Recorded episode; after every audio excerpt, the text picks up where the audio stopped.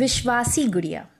आज के इस कॉम्प्लिकेटेड लाइफ को आसान बनाना क्या मुमकिन है? आसपास के लोग जिनसे हम अक्सर घिरे रहते हैं, क्या हम उन पर विश्वास कर सकते हैं? अगर नहीं तो ये कैसे पता करें कि कौन से लोग विश्वासी हैं और कौन नहीं? हम आखिर किन लोगों पे आँख बंद करके भरोसा कर सकते हैं? न जाने ऐसे कई सवाल हमारे मन में अक्सर आते हैं, पर इसका जवाब तो वक्त ही बताता है। क्या कोई ऐसा तरीका नहीं है जिससे हम धोखा खाने से पहले ही ये समझ लें कि कैसे लोग विश्वासी होते हैं और कैसे नहीं? तो आज मैं आपको एक छोटी सी कहानी से ये समझाना चाहती हूँ कि आखिर विश्वासी कौन। तो दोस्तों, इस कहानी को पूरे अंत तक ध्यान से सुनिएगा। एक बहुत ही सक्सेसफुल बिजनेसमैन अपने व्यवसायी, अपने बिज़नेस की बागडोर, अपने बेटे को सौंपना चाहते थे। एक दिन उन्होंने अपने बेटे को बुलाया और उसे तीन गुड़ियों का एक सेट दिया। बेटा थोड़ा कंफ्यूज तो हो गया और उसने अपने पिताजी से पूछ डाला, क्या मैं एक लड़की हूँ पिताजी जो आप मुझे एक गुड़िया दे रहे बड़ी शांति से पिता ने जवाब दिया, ये तुम्हारे बिज़नेस को बढ़ाने के लिए, तुम्हें एक अच्छा बिजनेसमैन बनाने के लिए मेरी तरफ़ से एक छोटा सा तोहफा है। इन गुड़ियों को ध्यान से देखो बेटा। हर एक गुड़िया के दोनों कानों में तुम्हें छेद दिखाई देगा।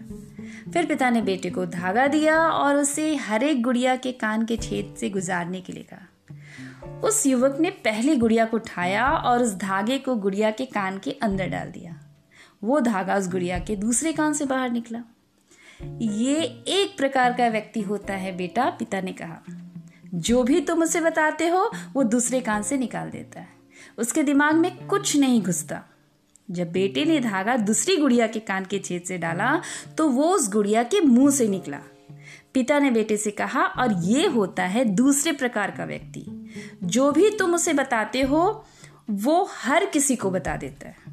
जैसे ही बेटे ने तीसरी गुड़िया को उठाया और धागा उस गुड़िया के कान में डाला, धागा बाहर निकला ही नहीं। पिता ने कहा, ये तीसरे प्रकार का व्यक्ति होता है। जो भी तुम उसे बताते हो, वो उन बातों को अपने अंदर बंद करके रखता है। बेटे को अपने पिता के सिखाए इन बातों से बड़ी खुशी हुई और उसने उनसे पूछ डाला, इन तीनों में से सबसे अच्छा व्यक्ति कौन होता है पिताजी? तब पिता ने अपने बेटे को एक चौथी गुड़िया सौंप दी। जब युवक ने उस गुड़िया के कान के छेद से धागा डाला तो दूसरे कान से बाहर निकला। फिर से डालो, पिताजी ने फिर से कहा। इस बार धागा मुँह से निकला और तीसरी बार डाला तो बिल्कुल निकला ही नहीं। तब पिता ने कहा, ये वो व्यक्ति है बेटा, जिस पर तुम पूरा भरोसा रख सकते हो। भरोसेमंद होने के लिए इंसान को ये पता होना चाहिए कि कब और क्या नहीं सुनना चाहिए। और किन बातों को एक कान से सुनकर दूसरे कान से बाहर निकाल देना चाहिए। उसे यह भी पता होना ज़रूरी है कि कब मुँह खोलकर बोलना चाहिए और कब पूरी तरह से चुप रहते हुए कुछ बातों को अपने अंदर ही रखना चाहिए। दोस्तों, चाहे वो हमारे रिश्ते हो या हमारा बिज़नेस हो या हमारा जॉब हमें इन तीनों बातों को सीख कर और उनको अपने जीवन में उतार कर भरोसेमंद बनना चाहिए और ऐसे भरोसेमंद लोगों से ही अपना रिश्ता बनाना चाहिए।